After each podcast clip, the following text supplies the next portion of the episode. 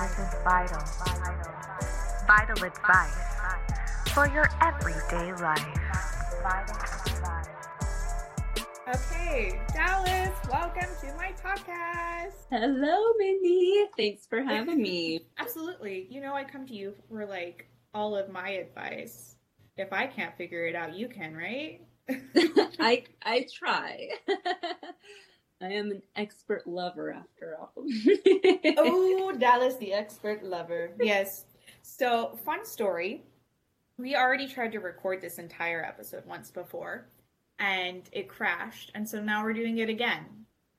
Um, a few days later. So hopefully it's going to be better because it's the second time.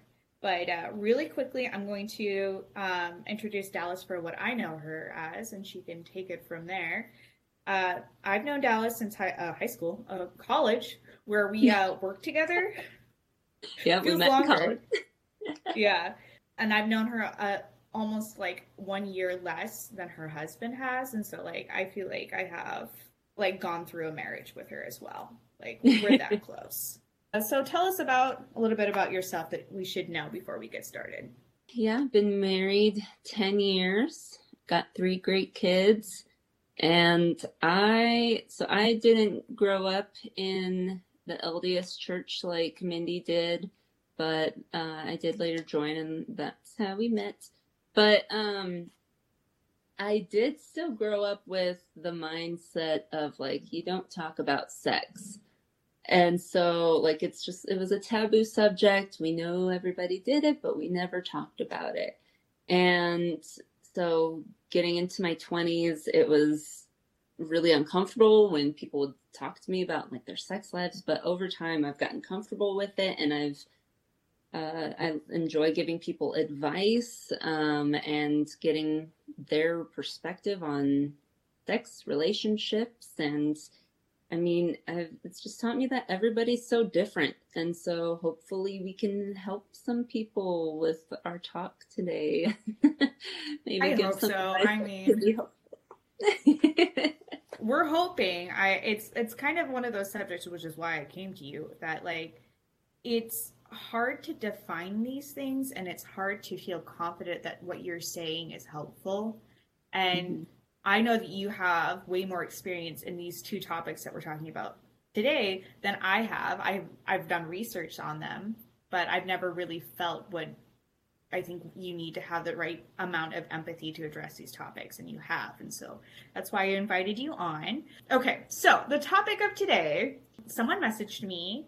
Name is Caleb, and he asked a bunch of different things for uh, me to consider talking about. And one of them I actually did find really interesting and I have been thinking about in relation to these things. One that I, I didn't even think would be an issue and is how does one address in their relationship either mismatch love languages or mismatch sex drives?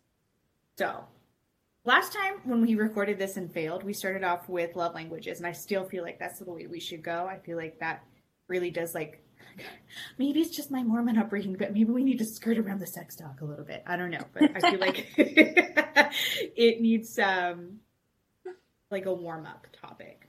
So let's mm-hmm. get started with that. So, what are your thoughts on what a person should do if they feel like they have a mismatch in their love language with their partner? I think the most important thing to consider is first understanding what your love language is with your partner in your relationship. And I mean, I could have avoided a lot of difficult years of trial and error with my husband had we just sat down and been like, this is what I need to feel loved and secure and seen. What is it that you need me to do for you? Um, and so because my husband and i do have very different love languages. He's um i think we were trying to think of all five last time. So it's physical touch words of affection acts of service um gift giving and what's the fifth one? Did you say quality time? Quality time.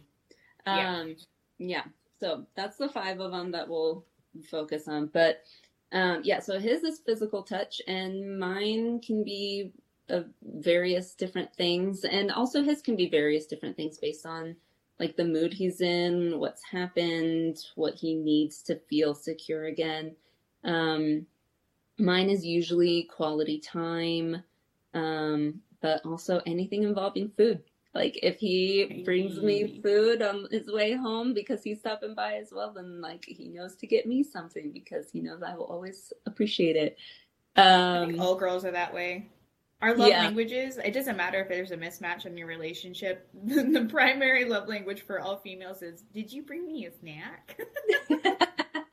Guys, seven seven times out of ten, if she's angry, just she's hangry, just give her some food. mm-hmm. I agree um, with that. I actually I, I told you before that that lady in my class talked about how one day her son came home and um, his girlfriend was angry and he couldn't figure out why. Like he had done nothing, and she was like, "Because she's hungry. Go get her a snack. Like go to Starbucks, get her favorite drink.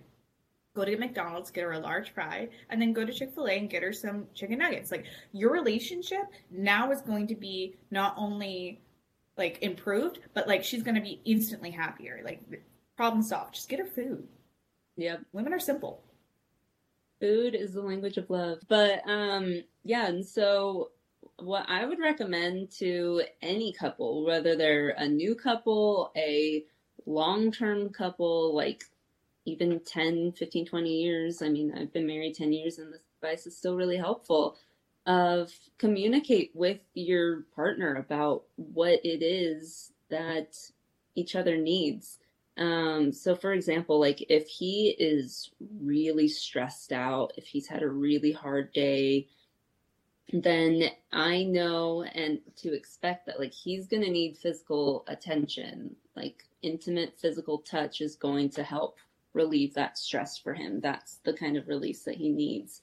If it's something where somebody had said something that really got to him, than words of affirmation. He loves, and this one he did tell me early on in our marriage that he just needs regular reminders of why I love him, um, things that I love and appreciate about him.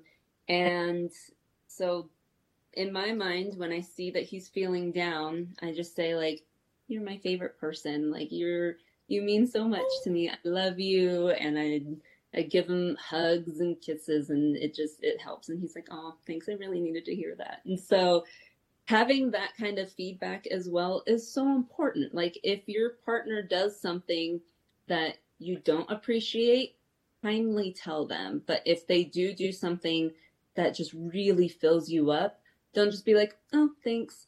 Like tell them like I needed that. You saw me and you I felt really cared for and loved because you did that for me. Thank you so much. Because then it's going to happen again. it is. It's going to be a repeat thing. Yes, because your partner, if they really love you, they're going to want to have you feel loved regularly. So if you tell them, hey, XYZ makes me feel loved, they're going to help you feel loved. And that's a beautiful thing. It'll help so much in your relationship. Just the little things like that really make a big difference. No, I totally agree. Like it's like almost giving a roadmap or like a an instruction manual to your partner of like, hey, if you're confused, if you don't know why I'm angry, here's what you can do to improve this situation. No, it's I said in the last week's episode it was kind of um, about this topic actually, uh, but I was talking about how you need to say things because you don't know what your partner thinks you're thinking. They can't live in your mind, and eighty percent of human thought is usually negative self talk. And so mm-hmm. they might think that you think that they're not great. They might think they're not lovable. Then, like that kind of dialogue, you can cut short. What the heck just happened to you, visual? You was sideways. Sideways. I. I don't know. I, I'm frozen. I'm dead. I'm dead. We can cut this out. Don't worry. Am I back? Am I good? You are now, you back. Are now back. Okay, we can cut it out, so it's not a problem. I don't have ads. I, it would be a perfect time to put in an ad break there. I don't do ads, so we um, should make fake ads. There's what should we be advertising? Oh my gosh. I don't sell anything, but if I would, if I did a fake ad, I would probably have to do something like go see a therapist now. Call this person and they will tell you to go see a therapist. Better help. Better help today. Um, new added package. They will send you a human sized slingshot for your partner who doesn't want to go to therapy. You just strap them in, they shoot them right off to the therapist.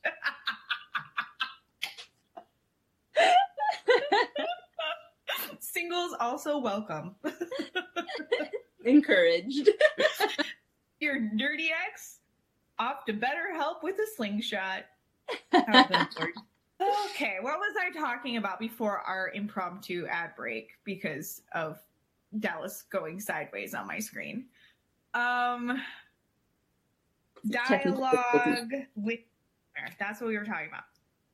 So, uh, we were talking about how um, your partner doesn't know what you're thinking about. That's right. So, my last episode, I was talking about like the things you need to say to your partner because they don't know what you're thinking. They can't read your mind. And even though you know that you're confident with your partner, they may not know you're confident with them. They might think that, you know, the amount of times that you nag them about the what towel that they put on the bathroom floor, you just think that they're like dirty, annoying man, right?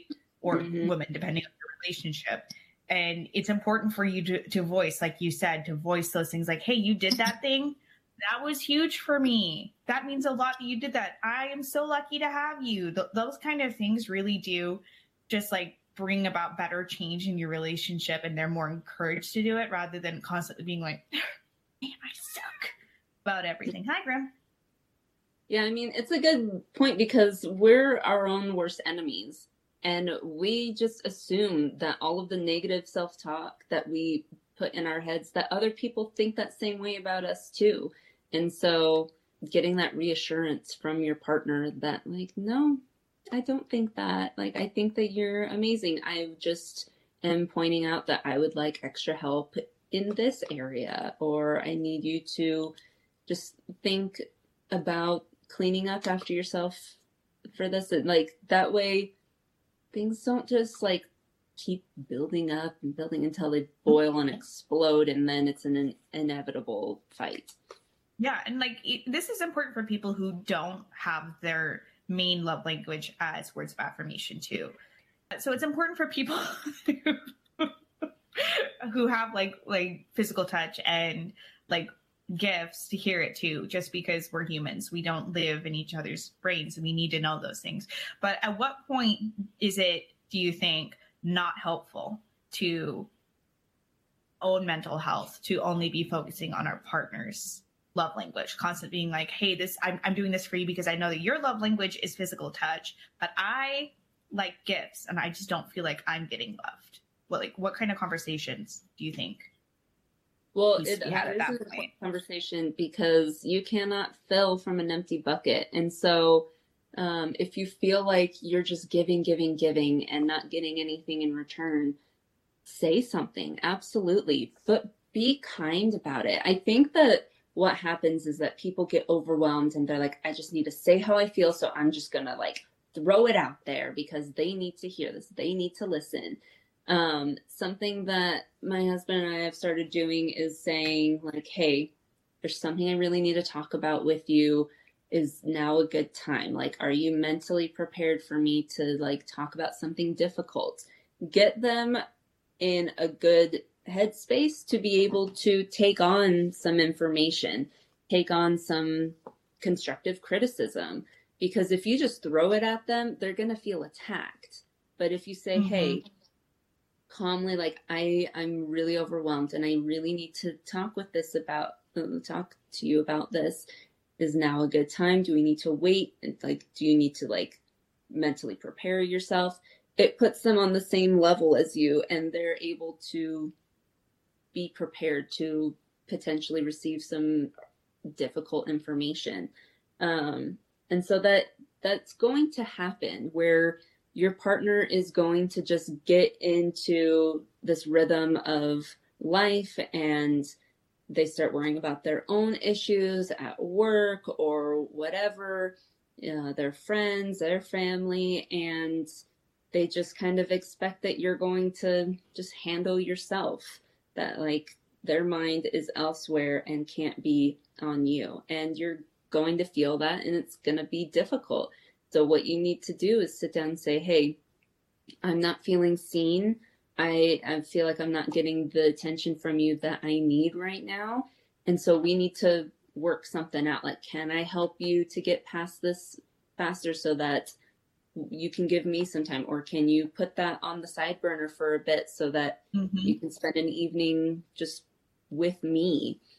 Um, if you don't speak up about your own love language needs, the ways that you need to feel loved and accepted and seen, then it might just go uncared for. And nobody mm-hmm. wants that. Your partner wants you to feel loved just like you want them to feel loved.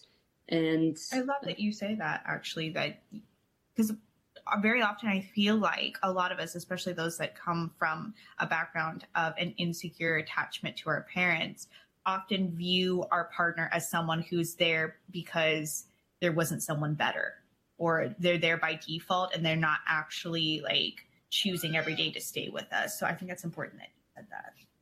Yeah, exactly. And also remember that your relationship with your parents or your parents' relationship to each other is not you. It's not your mm-hmm. relationship. Mm-hmm. It's two very different people in a very different situation than you and your partner in your situation. Mm-hmm. Um, and people get so scared that like they're going to just repeat the mistakes of their parents. But keep in mind that you're a different person, your partner's a different person. You're in one very unique relationship with your partner that would be so different if you were in a relationship with a different person because that's mm-hmm. a whole different person, bring out different parts of you. And um, so, what you need to focus on is not like, oh, this is inevitably going to happen. My parents got divorced, their parents got divorced, so I'm going to get divorced. It's just a matter of time. Um, if you have that mindset, then yeah, you're probably going to get divorced.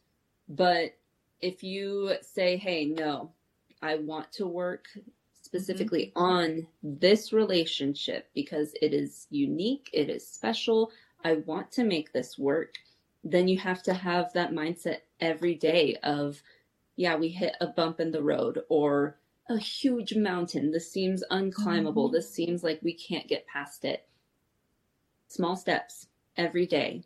Like, yeah. make the effort every day to show your partner that you love them, to remind your partner that you need love too.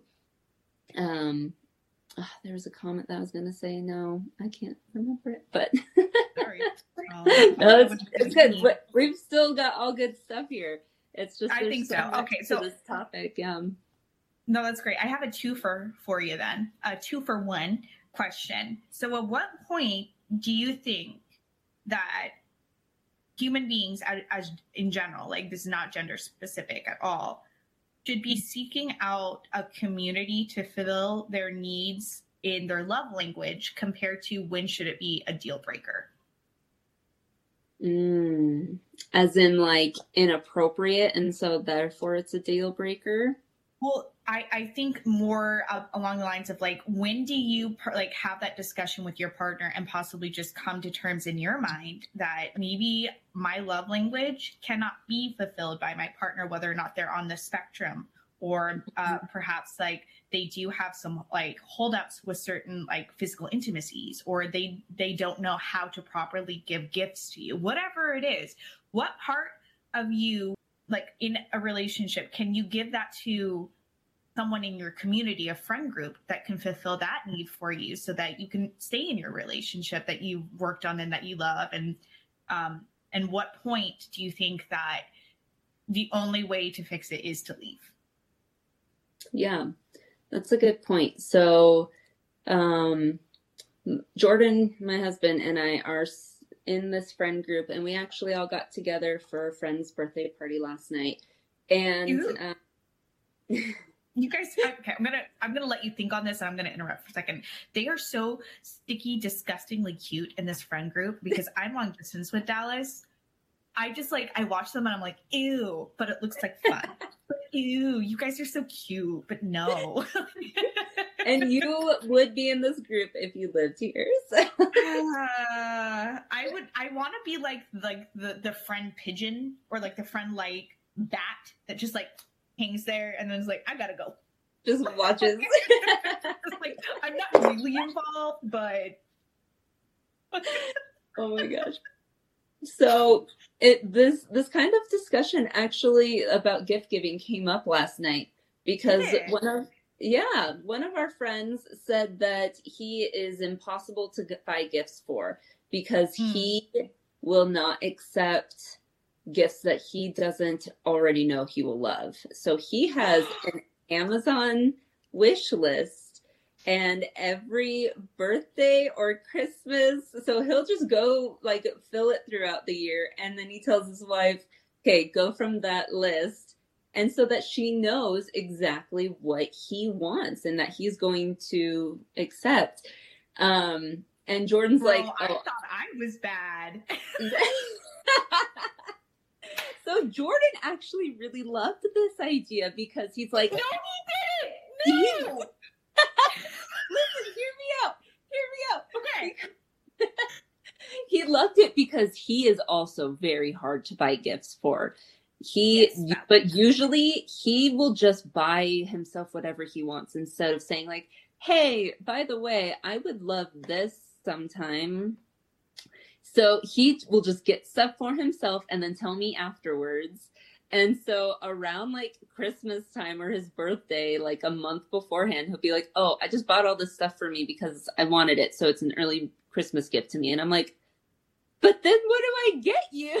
so he's he even said, like, see, I like that because I don't I don't have any way to tell Dallas like what I want. and so there have been many times where he's like, Oh, thanks. But then he doesn't actually love and, and appreciate the gift. I'm starting to lean into it. It might be a good idea, and I, I feel like where you're going with this is a little bit like if you have a partner whose love language is gifts, provide them the opportunity to find the right for you. I get that. Okay. Yeah, but then also um, because we give gifts within the group as well, and so I, feel like that has given me an outlet because I do love giving people gifts, but apparently sometimes I'm not great at it, and so and so like Jordan doesn't always appreciate getting gifts. He doesn't like those kinds of surprises of like not knowing what he's going to get, but this friend group does. And so that's a way that I can get that outlet and then also receive other gifts as well because same mindset for him is that I have a hard time knowing what other people would want as well. In that sense, I think that kind of love language is totally acceptable, you know, give people the, the people you love gifts. Mhm. Yeah. Um, but when it comes to potentially a deal breaker is when you your love language say is um, physical touch or quality time. And although i'm like words of affirmation you can totally tell your friends that you love them and you think they're amazing and stuff. Like definitely do that because th- that'll also strengthen your friendship. But With when boundaries. it comes with to more yeah with boundaries. Uh yeah so definitely talk to your partner about boundaries. But yeah like when it comes to something that could be more intimate that is when you really need to talk to your partner of hey i'm not getting this from you you're not mentally able to pro- like provide this to me how do you feel about opening this part of our relationship up to other Mm. people because i mean physical intimacy is just one aspect of a relationship i Mhm. In my personal opinion i don't think and i do recognize that people feel so different from this. Like this is a very hot topic but i'm wanting to provide this opinion so that other people can think on it can uh like see it as a potential option that like i don't think that physical intimacy has to be the make or break of a relationship. It is Mhm. not the most important thing. In my opinion, the friendship is, of your relationship is the most important thing. Like, if mm-hmm. you don't like the person you're with and therefore don't like spending time with them, but you feel obligated because you love them, they're your spouse, they're your whatever, like, that makes things really complicated. I think the foundation of a really mm-hmm. healthy relationship is a very strong friendship. And sometimes people get mismatched and and this can lead into our next topic about sex drives was like people get mismatched when it comes to physical intimacy where they maybe somebody is asexual and the other person is like pansexual and they just want some sort of like feeling that they can't get from their partner because their partner's not comfortable with it. But mm-hmm. in every other aspect of their relationship, everything is perfect. They're a perfect match except for that one thing. I mean, is that going to be a deal breaker? I think on a personal level, you have to decide that, especially if your partner is not willing to share that part of you with somebody else. um, no, I agree with you. Um, so like my personal opinion on this is love languages are how you show love and how you feel love. And it's up to you to maintain that. And it's up to you to reach out to your partner about theirs and to accept what theirs is. And so, as far as mismatch in there, I don't think that's ever a thing because everyone is always different. But mm-hmm. I do think that when it comes towards things of if your partner really, really isn't able to meet your needs, which is the foundational part of your relationship, is your needs, that's why you're there, then I also agree that you should find a way to open up your relationship within your boundaries. And I know this is like coming up on that boundary of an open relationship. I don't necessarily believe that open relationships means like you have to open the door wide open and everything is now open and nothing is sacred in your relationship anymore. Sometimes an open relationship can be that you involve a friend in your relationship to get like it's your emotional needs. Maybe you need someone that can understand you when you have a hard day and your partner is not able to like disconnect the fix it gadget in their brain. You're not looking to fix it. You're you're looking at someone to understand you and have empathy in that situation. Sometimes a friend needs to feel that. Or if you have a need of like quality time and your partner's long distance because I'm in a long distance relationship right now. I can't get physical touch from my partner. I have to hmm. find a different way of approaching this within the boundaries in our relationship. So I don't know if mismatch can ever really happen. I think it's all about what we're able to accept in our partner and whether or not we're willing to do that. Yeah, maybe it's more it's a give about take. the relationship itself. Mm-hmm. Yeah, and so yeah, I think the only area in which it could be mismatched if it is if one or both people in the relationship are not willing to provide the kind yes. of love language that their partner needs and requires. Definitely. Yeah. I think that's exactly where we're heading. Okay. I think we uh, we've established good boundaries and good communication style for mismatch love languages, but um and how like important that might be. However, mismatch sex drive, I feel like that is a whole other kettle of fish. that is important. and it can happen, is the thing. I do think this is an mm-hmm. actual real issue. So just going into it, I know we both have experiences um, within social groups of this being an issue. I don't think either one of us have had a personal experience where we're like, wow, this guy's just not providing it. I, mean, right? I yeah, I don't think that I've ever been with a man that like wasn't fulfilling that need for me to the level that I, I just needed it, you know? Yeah, me either, honestly. Um, and I think the only time that I, nope, never, nope, it's never happened to me. So we are just the lucky ones, I guess. Of course, like I tend to date younger, so mm-hmm. They got the stamina. why, do, why, do, I say the things that I say? Oh my god. Um, She's a cougar. yeah, but like like it works. It is like it's it benefits me. I don't feel bad being this way. Um okay, so just going into it. Um, the, the general topic I feel like is a spectrum because like it's not always because someone can't match us. Sometimes there can be things that are holding them back. I know that for me in, in upbringing in the LDS church, I had a lot of because like there's this, this culture where not just in like the church I grew up in, I feel like it's in general a lot of churches uh, that have purity culture ingrained in them. There is a shame element associated with it. Just in general, it's never painted in a positive light. I've never had a discussion within my church group that saw it as a good thing. It was shameful. And there's this this dialogue that if you have sex before you get married, then you either are now looked at in your community as someone who can't respect boundaries and someone that doesn't love God and someone that values their their lustful desires over their relationship with God and are giving away something instead of saving it for their husband or their wife or they pity you. Yeah. Have you ever heard um I don't know if you heard it in your young women's um groups when you were growing up, but it was popular when I was going through of the story of um or the metaphor of being a chewed up piece of gum. Oh yeah. Yep. Mm-hmm.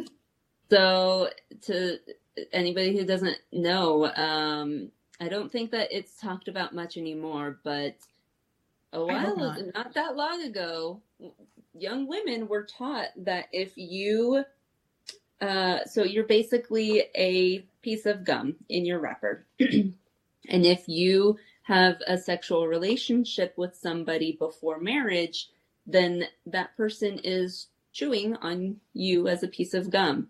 And then you go to the next person, that person's chewing on you as a piece of gum. And by the time you find your spouse, you're just this old chewed up piece of gum that nobody wants. Nobody wants used chewed up gum.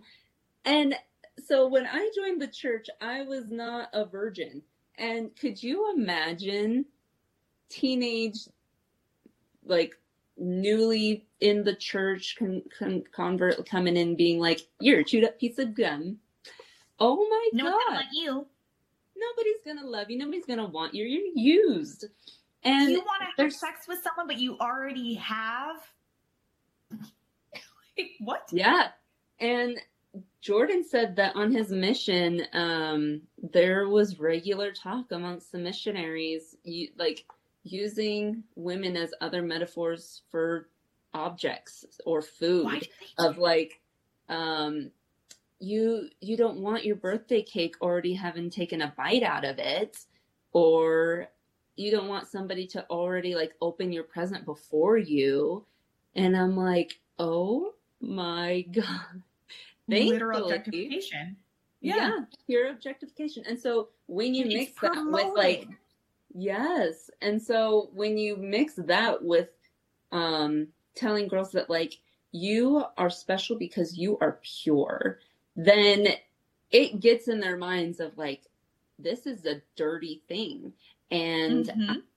like what happens when I do get married and have to go through this or even worse they don't even know what you're talking about because they didn't get proper sex education. Here in Utah, the sex education in school is just abstinence. That's it. And so Just don't so do it. But why? Yeah, just don't Just do don't. it. And there's like stories that go around BYU of newlyweds. They grew up in the church in their bubble, not knowing what sex was. And they get married, and on their wedding night, they're just sitting there in bed next to each other, like, what do we do now? And so, of course, like so many couples that I talk to that are also ex Mormon, like me and my husband, they never got the chance to like try things out and know what they Mhm. liked or Mhm. what gender they liked. And so at this point, they're married with kids and have a mortgage and like have settled down. And they're like, but this isn't what I want. Like now that I've had my like decon like uh, deconstruction from the church now that I've uh, thought about all these different parts of me and really found out who I am. This isn't me. This isn't what I want. And the partner that I chose doesn't fit me in that way. And that way is very important to me now. And they don't have that kind of sexual intimacy, like physical touch element of their relationship open and accepted to seek seek out elsewhere. Sorry, I'm starting to stutter, but it's and it's so I've done it before. but I mean, because it just this is a subject that really frustrates me because people feel so trapped because of social yeah. construct of all right, well, you're an adult, you got married, you had kids, you're here, you don't want to break up your family, do you? So now you've got to stick to the rules of society. And it's uh, especially because they've had it drilled into them from like newborn age that once you're a family, you're a family for eternity and you can't do anything to break that up. And because mm-hmm. otherwise you're going to ruin your kids, you're going to ruin your life, blah, blah, blah. And so my husband and I have kind of deconstructed that in a way of like, well, yeah, I got my sexual experiences before joining the church, before getting married, but he grew up in the church. He did not get that opportunity and he wants other experiences. And I totally understand that. I mean, it's fun mm-hmm. to like try out different people, I guess you can say. it is have It's great story time too. Sorry if it's loud. The my uh, garage is very loud and it's opening right now. But um, yeah, and so it's so sad seeing people just accept that. Well, their sex life, their sex drive will not be met with a partner anymore because it's not their their part their lifelong partner now does not meet those needs and yeah. that can be mentally and emotionally really draining, knowing that something that you personally need. So, especially like for people who are asexual, now they need to either like give their partner more than they're willing to do physically, or they're just like they feel like they're just going to be alone because they feel like that people aren't going to accept them for not wanting to get physical. And it's heartbreaking. Or somebody who is bisexual pansexual wanting relationships outside of just a heterosexual relationship not being able to experience that kind of feeling that kind of release those needs met just because of a decision they made when they were in their early 20s. It, it is so heartbreaking. And, and, like I said, that's just like one like one layer of the onion. There's so many other layers there that could be going on with your partner, whether it's like previous sexual abuse, or if they mm-hmm. are asexual, or they might not feel like they're capable of doing what you need because you do have a higher sex drive and they just don't naturally have that. There's so many different things that could be going on. So if you're ha- if a partner and you you feel like there's a mismatch in the drive or the the amount that you want to be having sex, it might not be what you think it is. First of all, and you really need to determine how important sex is in your relationship. Because like for me, long distance, I'm not getting it at all. so if like it's something important to me. I have to determine whether or not I want to continue to have a long distance relationship, if we need to open the relationship, or if I just hold out and I and I'm doing like abstinence until I can see him. So it it mm-hmm. really mm-hmm. is like you you need to know yourself, you need to know your drive, and you need to know at what stage in your life you are in order to accommodate this person in your life. Now, us allosexual people, people who enjoy having sex have it pretty easy because we can kind of we understand that it will happen but someone who might be in a relationship with someone who is asexual that's a whole other different like that's a whole other different onion it's not even in the onion it's like different onion um mm-hmm. i am still kind of new to the whole topic of asexuality. I, I've only done like I would say like first layer research on it, though I have experience with someone who was asexual in college. He was my roommate, and we didn't know what asexuality was. We didn't know what aromantic was. We didn't know what like anything outside of what the norm of what the church promoted to us at BYU of what we know, like you, you, you don't have any sexual desires till you're married, and then all the sexual desires because you want all the babies. Like that's kind of what we understood as young twenty year olds. And this roommate was one of the most romantic people I had ever met. She loved like Pride and Prejudice. She was really into Bollywood romances. She loved Korean dramas and like, oh, it's just so romantic. And she she presented herself very much like someone who would be allosexual. Um, mm-hmm. But we started to pick up on things. The type of show she liked to watch where it involved romance didn't have kissing scenes and it didn't have sex scenes of any kind. And anytime a scene like that would pop up, she would get physically grossed out. It was almost like she would like shiver with like how grossed out she was by mm-hmm. it. And then mm-hmm. she'd be like, mm, no, I don't like that. And for us, we were like, yes, you do. What do you mean you don't? oh, come on. When it's when it's you, it'll be you'll like it. It sounds gross, I know, but you'll like it when it's you. We didn't have like any concept that no, she doesn't have those feelings of that being appealing to her. She is grossed out by it. And so when we came across an article about asexuality, we turned to her. We we're like, "Oh my god, do you think this is you?" And she started to cry yeah. because in her mind if she didn't have any sexual desires, no man would want her. And she she just turned to us. She says, "I want a family. I do want a husband. I promise you, I do. I don't know what I am." And she just never really we never really talked about it again. And I don't know if she's ever fully discovered it. Mm-hmm. But that was my first introduction to it and i felt bad because like for us like we we should know better we should know that this is even something that someone could feel Yes, so but that's my yeah. Yeah, but asexuals like they love love for the most they part. Do. I of all the like audiobooks, um podcasts, other people that I've talked to, not one of them that I've met is aromantic as well. Like it's usually people that love love. They love like intimacy, but not sexual intimacy. Yes. And, but then they see sexual intimacy as the way to get to emotional intimacy.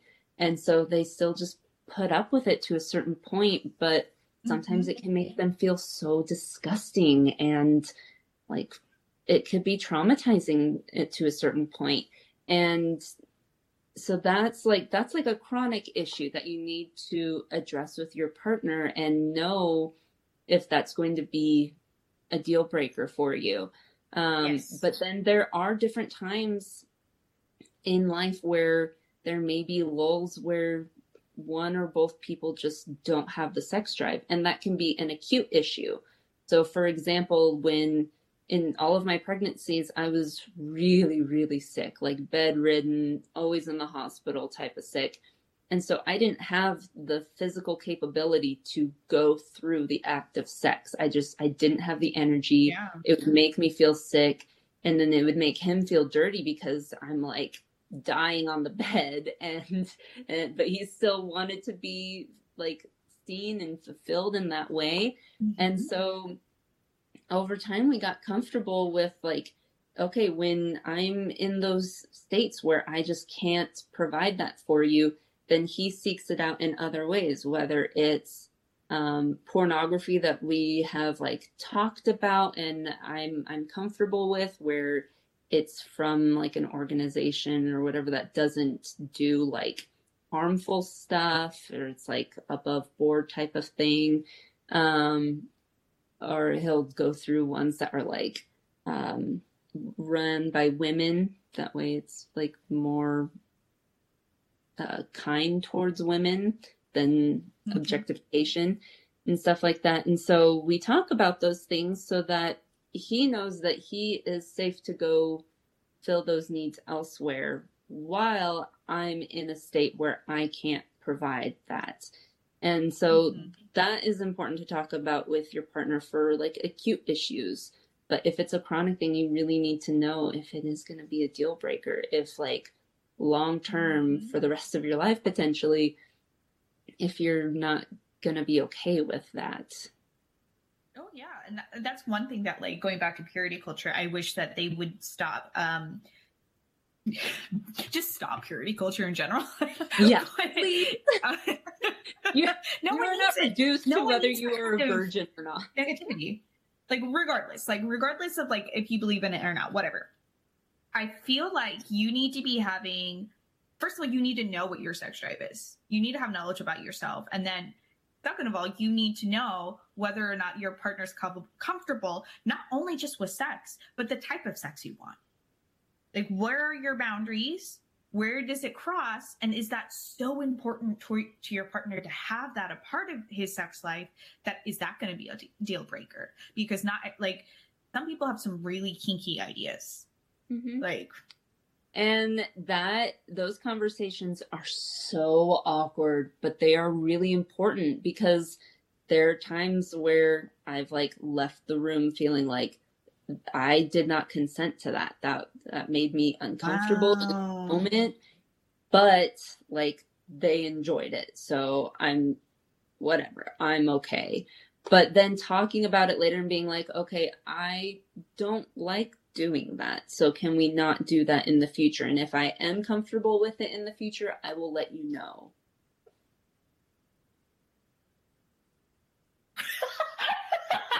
but I think that's very an important part. I wonder what it would take for me. That's crazy. Um, but I'm just revealing stuff stuff about myself over here. Uh, but I can only imagine for someone who is asexual dealing with uh, with being in a partnership with someone who's allosexual and the type of like like what could you even say to your partner at that point when it always feels that way. But like there's this dynamic that like goes through my head when i think about these situations where an allosexual person is in a committed relationship with an asexual person especially an asexual person who is repulsed by sex is at what point does it become a dynamic where the asexual person has to subject themselves to acts that literally is abhorrent to them in order to maintain their relationship uh, or the allosexual person has to be in forced um what is it um what was it forced celibacy in, in order to maintain the relationship. Neither person is okay with it and neither person is going to be comfortable like with the alternative. So like i don't know if there is another option other than to open the relationship at that point with this kind of dynamic. What do you think?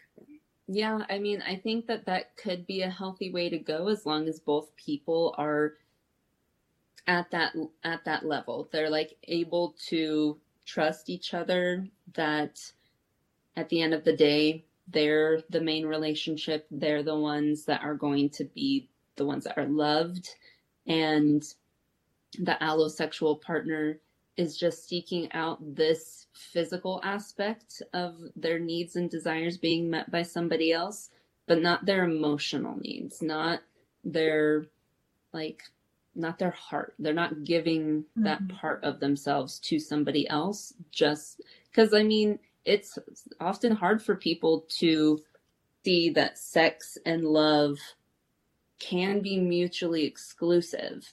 And sometimes they don't like people don't see it that way. They see love equals like or leads to sex or and then sex Mhm. causes love.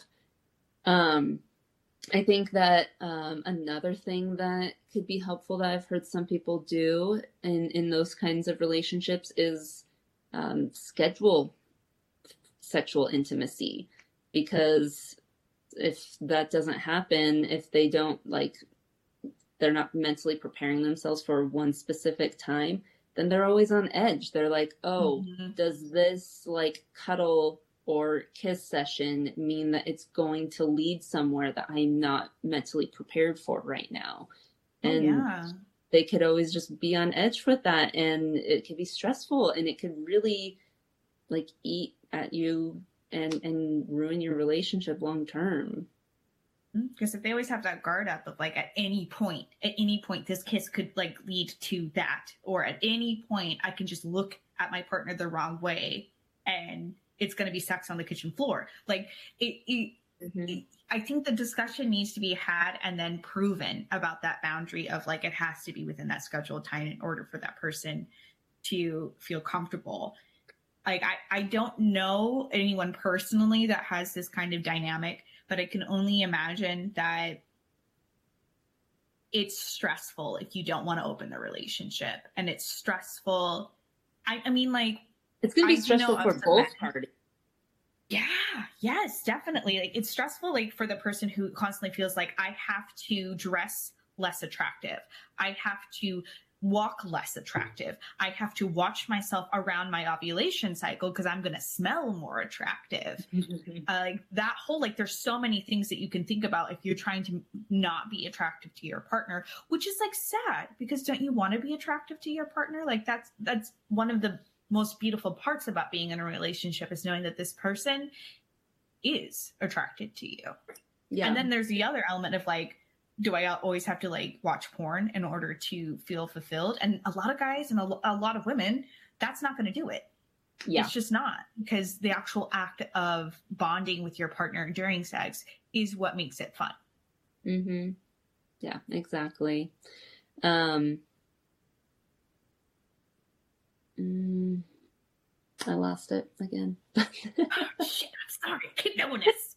no, that's okay. That's okay. It's fine. Um, Um, yeah, and so I think that again, just talking with your partner, it's so important, yeah, and it's and to be the understand.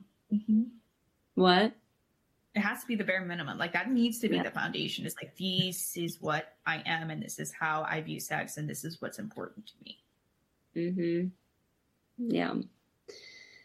Yeah. And so um that that's the bottom line is if you guys are not on the same page, if there are certain things that are deal breakers, then your person needs to know that.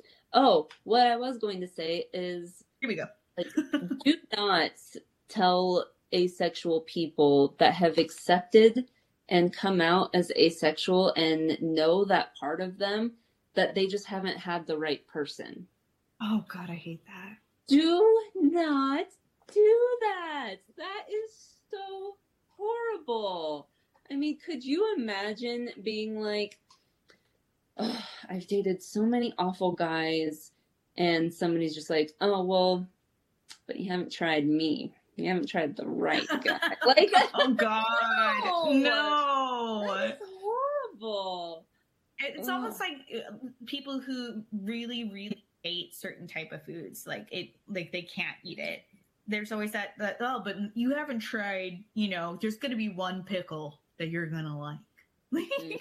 or maybe you could just accept the fact that this person has tried or just knows and that's just the way it is like that's just accept other people's ways of living life Yes. i don't, I don't understand why that's so hard just because it doesn't reflect your needs and doesn't reflect your experiences why are you trying to make yourself feel more validated in someone else's walk of life i don't get it We are all such different people.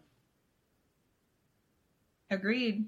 So within the spectrum, I have done some some research on asexual people approaching relationships and the fear of opening a relationship because their understanding in general of the sexual act being related to being emotionally close to their partner like the bonding element to it which on my podcast we have talked about how like regardless of whether or not you are going to continue being sexual with that person you do release bonding chemicals in your system when you have sex with that person. But that doesn't mean that we are slaves to our emotions. We can Right.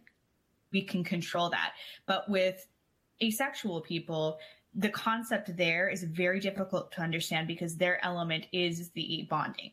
Like that's what mm-hmm. they get out of sex. Because a lot of asexual people do have sex and some of them to a degree see it as something that is like recreational, I guess like rock climbing or whatever. Like they, they Or see it as like, like fun.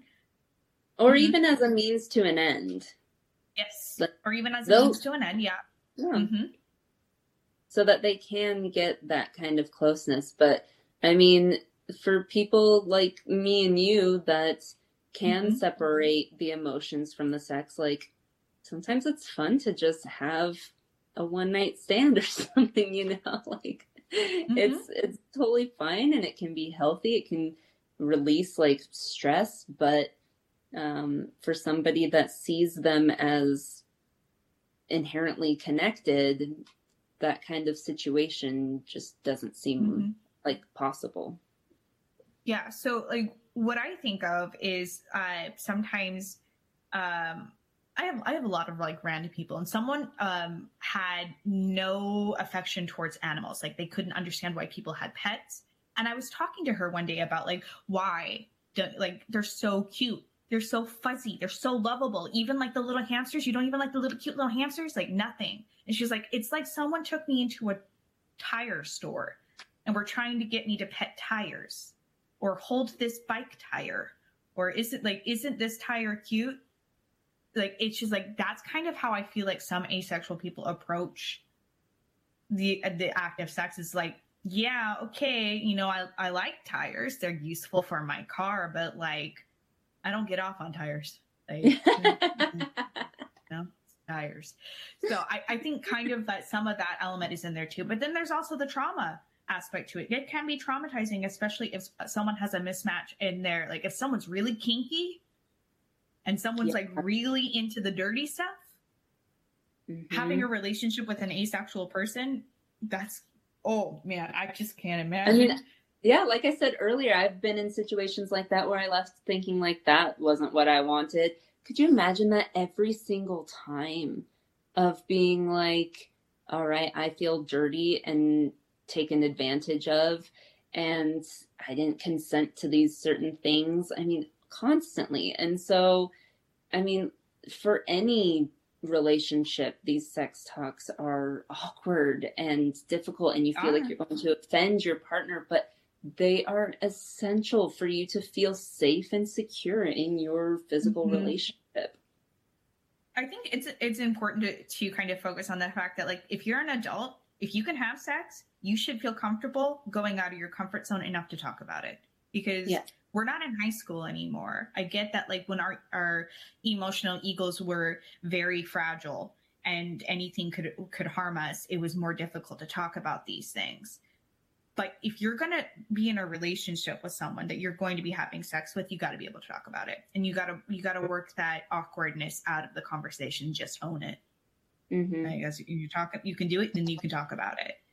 Yep. So I don't know if I'm fully convinced that a person who is allosexual in a relationship with an asexual person necessarily need to end that relationship. But I, I do understand that it can be very scary for the asexual person to open the relationship because Yeah. they do associate that with bonding with their partner. Yeah. And So- so they would think like, oh, if my partner can find this elsewhere, then they're going to find every other aspect of the relationship with that person too. Like nothing Yeah. is valuable anymore. Yeah.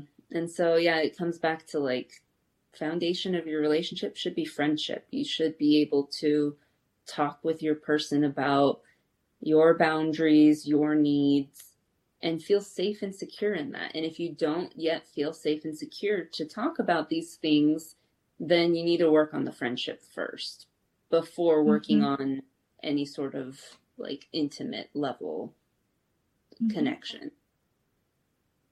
Yeah. I agree with you. 'cause I, I I don't agree that any asexual person person should try to adapt to the allosexual person's needs just because that's the norm. Yeah, that's not fair to them at all.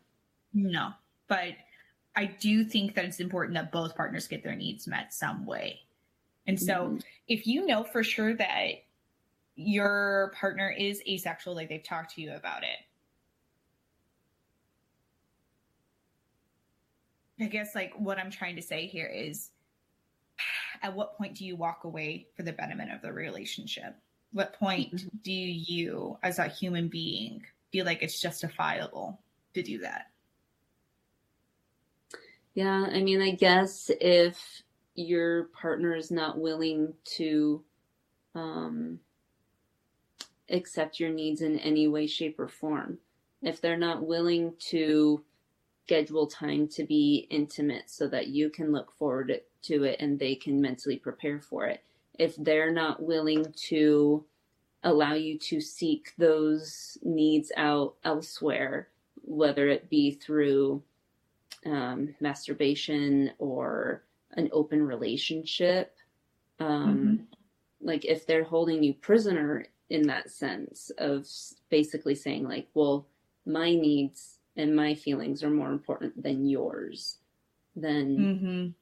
that I think that's really unhealthy at that level. It's just not healthy honestly, I feel like this is the type of relationship that could benefit from couples therapy the most.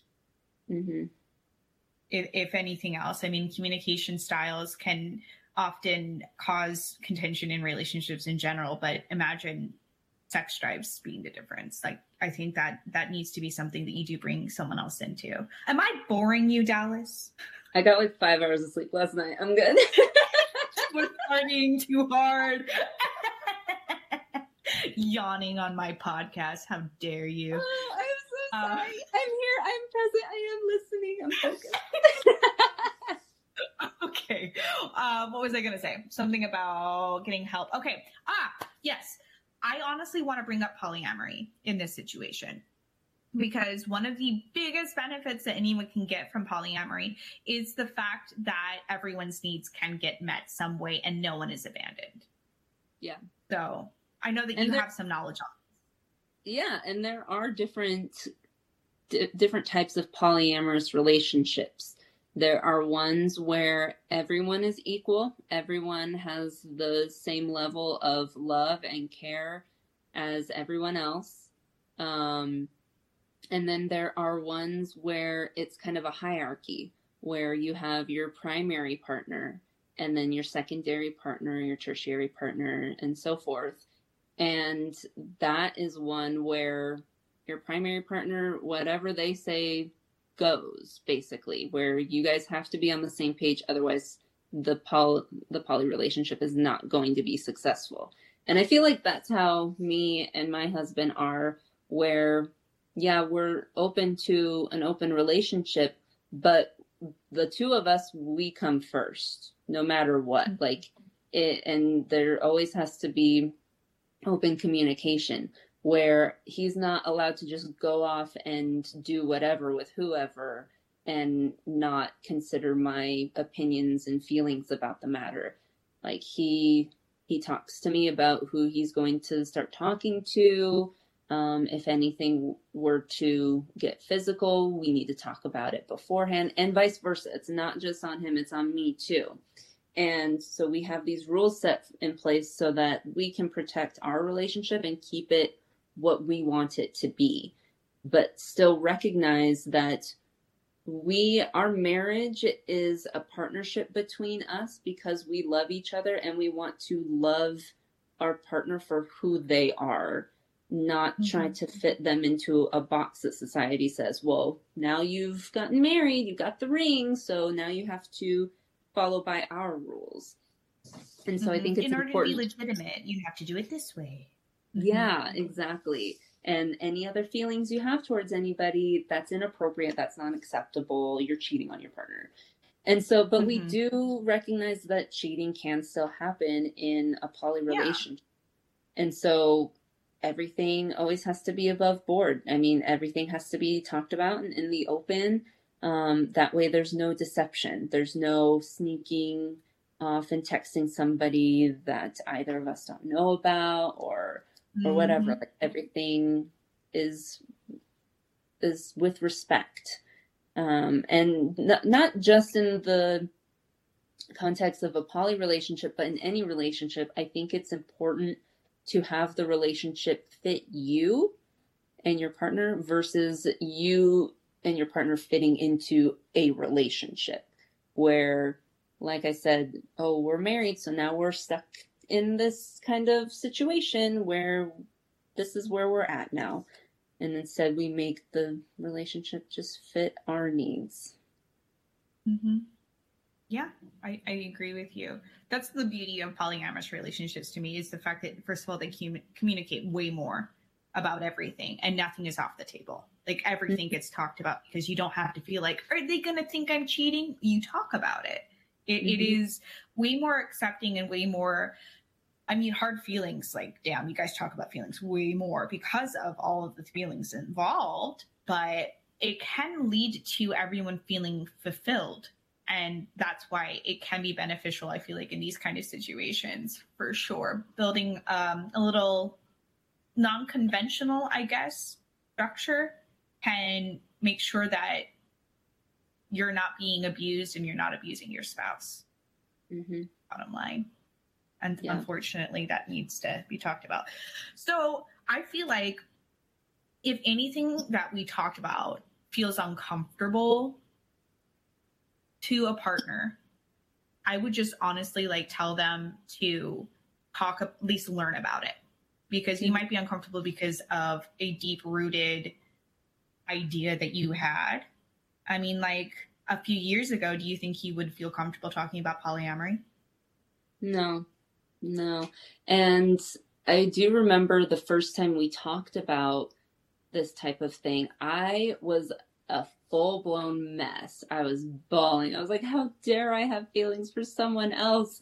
And my husband just looks at me and he's like, that's normal. Like, you're a human. You have emotions. Mm-hmm. Like, that Mm-hmm. It's normal to have feelings towards somebody else. And that's when it like really got going and we started talking about it more and being like, you know, what if we wanted to act on this? Like, how would you feel about that? And so, I mean, neither of us have yet, but it's something that we regularly talk about of like, hey, I find this person attractive. I want, I just wanted you to know so that if it seems like I'm flirting with them, I probably am. And it's something that we just are always talking about so that we can get used to it more and more comfortable with the idea of it so mm-hmm. that if something were to start being initiated then we're not completely caught off guard we're not like oh that was just a real a conversation we had like two years ago you really took that seriously type of thing like it's mm-hmm. it's always talked about and i think it's beautiful to have that dynamic where both people aren't threatened by it and if you do feel threatened by it, talk to your partner. I don't feel mm-hmm. like it needs to be like now we're going to be like on the verge of ending our relationship because I talked about the fact that I'm uncomfortable that my partner is flirting with the person they said they're attracted to. Like you should feel comfortable being able to be like I had some feelings about that. Like yeah. That makes a good relationship in just in general. But I do think you need to mm-hmm. educate. If anything that happens comes up in your relationship, that you're uncomfortable with, do some research, do some research, become educated on it. And you might find that the reason why you're feeling like you're uncomfortable is because of something that happened in your past, either like you came across via someone else's relationship or you have been taught from a young age something that you need to feel shameful about that thing. Mm-hmm. Yeah. That's exactly. my feelings on that anyway. any other thoughts or feelings? Safe um, space. so on the same topic of like wanting like having the freedom to talk to your partner about what's on your mind um, how i describe it to jordan is that i feel like there are moments where i'm talking to husband jordan and then there are mm. times where i'm talking to best friend jordan where oh. it's about something outside of our marriage. And I'm like, I need to talk to you as my best friend because that's the kind of input and advice I need versus when I talk to him about like husband stuff. Mm-hmm. Yeah, I think it's a it's a good idea to, to maintain because like you should have some sort of element of friendship with your partner. You should not have to always feel like everything is so goddamn serious. Like yeah. some things can be like so much more on a fluffy, uh, superficial level. You don't always have to be like, let's get to the root of this issue. I, I like that. Yeah. Keeping a friendship clear and defined within your romantic relationship. That's cute. And I mean, he he said that he doesn't see it that way. Like I'm just me, and so he talks to me as The Jordan me. answer. he is such a Jordan answer. He does not he does not compartmentalize things. Everything is that. It's just whatever- the way it is. I mean, it's a great representation of how people are just so different in relationships. Like he and I are so different in so many ways, but we Yeah. work because we're willing to work through it and we recognize that like I love him for who he is, he loves me for who I am. And so anything that's going to get uncomfortable, like we will work through it because we want this relationship to stay. Yeah, I've never told you this, but I'm going to tell you this now. Oftentimes, when I think about your dynamic with your husband, your thought process, I like imagine what's going on in your head is like Bob Ross painting and like painting this beautiful picture, whereas Jordan's head is just like Morse code. He's like, eh, eh, eh. But you're like, look at this beautiful picture, and then there's, there's some happy trees, and there's a waterfall over here, and he's like, He's like zero one one zero zero one one zero. but somehow even with this mismatched communication like level on your brains you've been able to like make it work and flourish all these years so i mm-hmm. think if anything you guys are a great example of how this it can work with the right mindset and the right commitment behind it Yeah. Yeah. awesome Yeah, it's all right it's yeah, really just you, if you want to make it work, you got to figure out how to make it work. agreed like that that's like the main point of like this whole episode. I know we've been on for like over an hour but you want to make it work and you both are making it work you can make it work. Yeah. Like, that's like the, the whole point of the episode. Summed up into got it. it really is. Yeah. Like we're killing it over here Here, I want to thank you for coming on and uh, giving me uh, two days of your time in order to record this episode. and thank you for being Oh, my first virtual guest. Yes, thank you so much for having me, and it was a lot of fun talking about this Yeah, with you. I enjoyed it. You were the right person to come to for sure. All right, I'm gonna sign you out, and then I'm gonna sign these guys out. Okay, bye, Mindy. Bye. All right, if you have made it to this point in the podcast, I am so proud of you. It was a long one, but I feel like Dallas provided us with a lot of golden nuggets of knowledge for us to uh, put into our lives from her 10 years of marriage. Um, very proud to say she is my best friend. All right, I'm going to let you guys go though. Remember to stay present. Remember, two realities can exist at once.